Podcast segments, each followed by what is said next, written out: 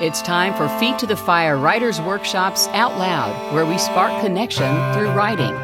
People write lasting stories, and it's important that we hear writers' voices. Everyone has a distinct story, a voice, and they need to be heard. Here is your host and founder, Angela Burton.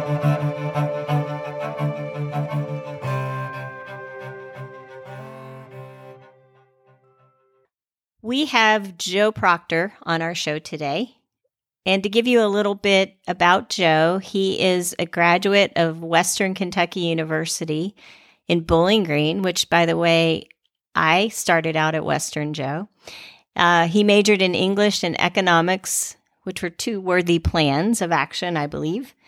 Joe worked for many years with Red Cross Disaster Services and he retired in 2012 this was a job that had him traveling throughout the country fighting disasters hurricanes, tornadoes, floods, fires.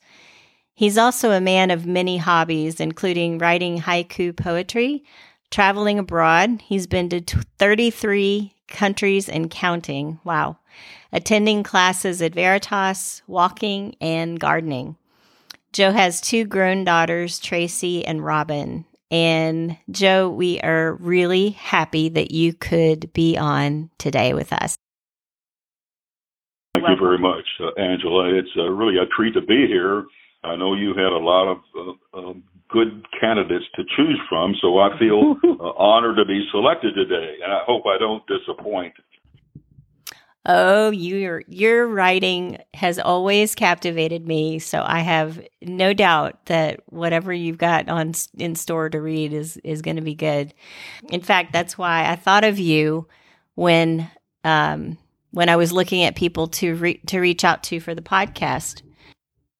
And it doesn't hurt that you have a bit of a background, right, in uh, radio. Well, uh, I um, was both a student and an employee of a radio station uh, in Bowling Green, and it was a long week because uh, I typically worked 30 to 35 hours a week and carried a college load of it anywhere from uh, 15 to 17 hours. So I was a busy dude. Wow. That's a heavy schedule. That is. So but did you did you take that job just to ask, did you take that job because you liked working in radio or you just wanted to try it out or what? Well, that's an interesting question. Uh, I, my older brother was in broadcasting in Bowling Green, and uh, I really he was uh, my idol, and I wanted to follow in his footsteps. So I went after leaving the service. I went in at 16 and got out at 18, being in France for two years. So I decided to go to the University of Kentucky. So I went down to uh, Highway 60 in Middletown and stuck out my thumb and went to college. And I stayed at uh, UK for one year, radio, uh, majoring in radio television arts, and I did well, and I liked it. And at the end of the year, my brother said, "Well, apparently this is in your blood. So if you really want to learn the business, come down to Bowling Green, and I'll give you a job." So I left Wildcat Country and went into Hilltopper Country. That's a great story. I like that story, especially the part that you stuck out your thumb. oh, that's right. Um, it, it was a, a, a good uh, experience for me, and I remained in broadcasting for six years. I eventually uh, left broadcasting and went into nonprofit work, uh, and I ended my career with Red Cross, which is an, a really an incredible organization. They, do so much good uh, to so many people. Absolutely. Oh my goodness, they certainly do. Um, so, one of the things that we've been talking about a lot on this podcast with some of our our guests that have come on, obviously we can't avoid talking about this, but um, the current uh, global pandemic and how it affects people's abilities to either um, develop new hobbies or find happiness in some of the hobbies that they enjoy. And I know you have eh, multiple hobbies, um, writing being one of them. But I wanted to, to ask you to just kind of talk a little bit about, you know, why you find writing enjoyable and, and if you're actually still doing some writing during COVID. Well, um, I've been writing for a long time, actually. Just to give you a brief background on my writing experience, uh, I, I guess it started uh, when I was at the radio station in Bowling Green. And in addition to being a nighttime DJ, I was a copywriter. And for uh, the information of your uh, listeners, a copywriter is a person who writes commercials. So um, I began my writing career professionally as a copywriter. And uh, after that, uh, beginning in 1976, I started writing a journal on a daily basis. So, mm. sick or well, traveling or at home, I never missed a day of journaling. And to this day, uh, the first 30 minutes of every day is devoted to journaling. Wow. When I retired from the Red Cross, I took up another hobby, and that was writing haiku poetry. And um, on a good month, I will write 30 haiku poems. And uh, this has become a major uh, uh, hobby of mine. Uh, we seniors are told to keep our brain active. So a lot of seniors work crossword puzzles, but I just don't do well with those. So right. I decided that poetry might be the thing, and uh, that's what I had been doing. But to your question, I think writing is perhaps the highest form of expression. The spoken word is important, but it comes and goes, and if it's not written down, no one remembers it later on. But writing can be permanent. Uh, I will refer to one of my journals of 20 years ago to find out something about what I did or what was going on in my brain at that time. So writing is that important to me. What you just said about writing and how important it is to keep your brain uh, stretched, as it were, to keep your brain active, I think is incredible. And I couldn't agree more. Not not everybody likes to work crossword puzzles, but writing takes it a zillion steps forward than crossword puzzles because you have to figure out how to piece the words together. Um, I'm glad to hear that you write every day as a practice. I think that's really that's really inspiring to hear that you do that. It's just something that uh, I do automatically. Uh, uh, I get up, plug in the coffee pot, and write uh, the, the journal of the day before. So it's just a, an automatic thing. Wow, and what do you think you're going to do with what do you do with all these journals? Do you just keep them stacked in places? Like what do you do with them? I have a bookcase upstairs in my house, and mm-hmm. two rows are filled with journals, and wow. it takes up a lot of room.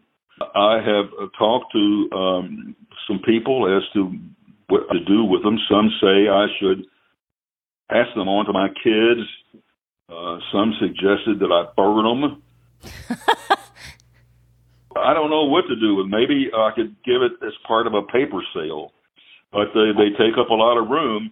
But I, they do come in handy because if I want to remember an event that took place 20 years ago, I can go right. to the journal of 20 years ago, and I can read about uh, the event that I was researching. So it does come in handy. That's incredible. Um, you know, some people, it would take, you've got a lot, but maybe your daughters, if they're interested, could help you scan those, those journals into, you know, uh, like PDFs, like digital files that would not take up all that room, and then they would have them. Um, just a thought. One of the things that um, people ask me is um, what advice or what tips can I get people who want to start writing? And and I have some very uh, strong feelings about this, Angela. Um, first of all, I would say to people who want to write is don't sweat it, just do it. Uh, that's the Nike motto: just do it. And I think that that's what people need to do. It's not a test, uh, and we just have to loosen up and do it. I'm reminded of a famous statement made by FDR as part of his inauguration speech in the mid 30s. And he said, We have nothing to fear but fear itself. We've all heard this. We've heard it all our lives. But this applies to creative writing. It's the element of fear that, that just bothers us. I want to put in a plug, Angela, for the class that I took with you on creative writing uh, several years back. Uh, there was a group of about six or seven of us sitting around a table, and we were strangers to one another, and probably most of us were new at creative writing. But uh, somehow you created the confidence in us to not fear reading our work and we got so comfortable with it. Sometimes you had to cut us off. We just didn't want to stop. and uh, people just need to jump in and follow the uh, Nike slogan, "Just do it." So, Joe, would you just do it and read us some of your work? I would love to hear it. Uh, I, I'd be glad to do this. What I want to read is a story that I originally wrote during one of your classes several years ago. And unfortunately, um, I, I lost the story and I had to recreate it again uh, in the past week. And it was fun to recreate it. Uh, so there are some things that uh, I'm sure are new and other things that are not new from my uh, report of two years ago. But uh, this is what it's called. It's called the Ray Charles, the Ray Charles story. the year was 1959. It was summer and muggy and hot, with cicadas and crickets trying to outdo one another. Dwight Eisenhower was president. John Glenn walked in peace. The cost of a gallon of gas was 25 cents. Frank Sinatra and Doris Day were pop singers. I was a college student at Western Kentucky University in Bowling Green, but I had a job as well. At being a nighttime disc jockey at a local radio station. This role made me popular with my fellow students who looked upon me as some sort of celebrity. And of course, it stroked my ego. One day, the radio station manager called me into his office and gave me an intriguing assignment. Hmm. Told me that Ray Charles was coming to town and I was to be on the scene with a taped interview to be aired later. I had never interviewed a person of this magnitude before, so I had to do my homework before meeting Charles. I learned that his music was a blend of blues, jazz, gospel, and rhythm and blues. Nat King Cole was a major influence, and Billy Joel said he was more important than Elvis. Well, it was the night of the concert, and the place was filled with smoke and laughter, and the audience was on fire. Ray Charles had just finished singing I Got a Woman and was heading my way for the interview. He led off by saying, How are you doing, man? I asked him questions that I thought the radio audience would like to hear. Where do you go from here? How long has the group been together? Who are your musical idols? What are your ambitions as a performer? He answered each group question thoughtfully and with care. Finally, the break was over. He shook my hand and took to the bandstand. I remember Frank Sinatra's remarks that Charles was the only genius in show business. And I turned off my recorder and headed for the exit. I don't know that I've ever heard any of anybody or met anybody that's met Ray Charles. So, yeah, a great story. It, it really was um, uh, a moment to remember, and you can be sure that I put that in my journal. Oh, absolutely. That had to be one of the high points of your life. It would have been the high point in mine for sure.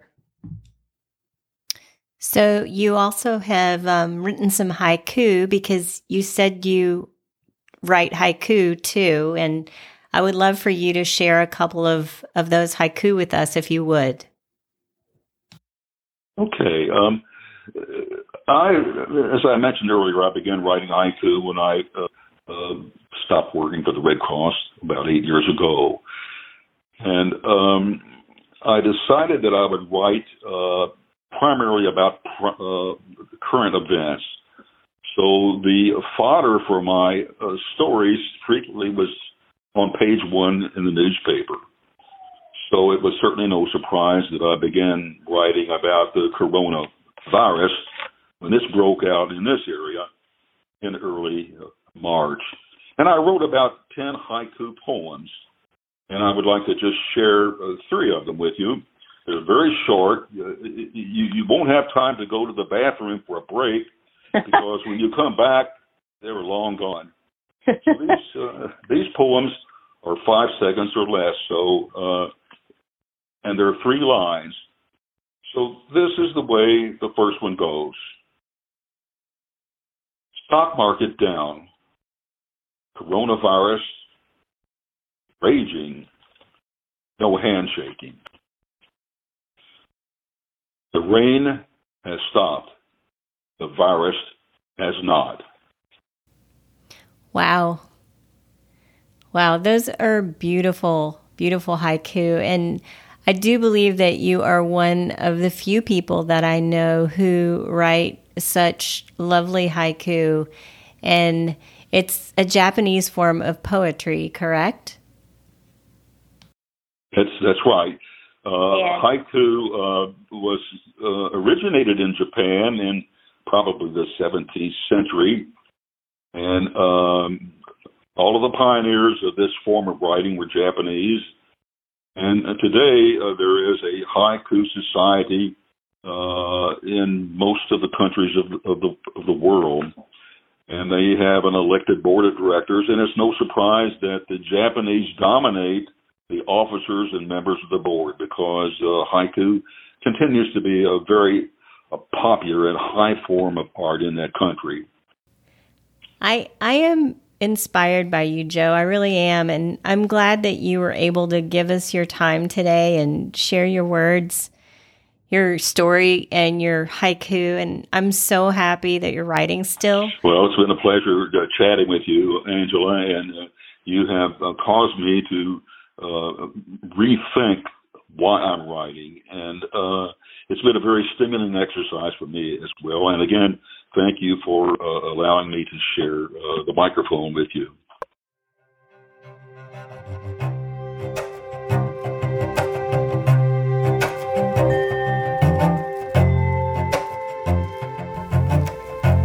Join us again to hear Feet to the Fire Writers Workshops out loud, where stories matter and voices connect us.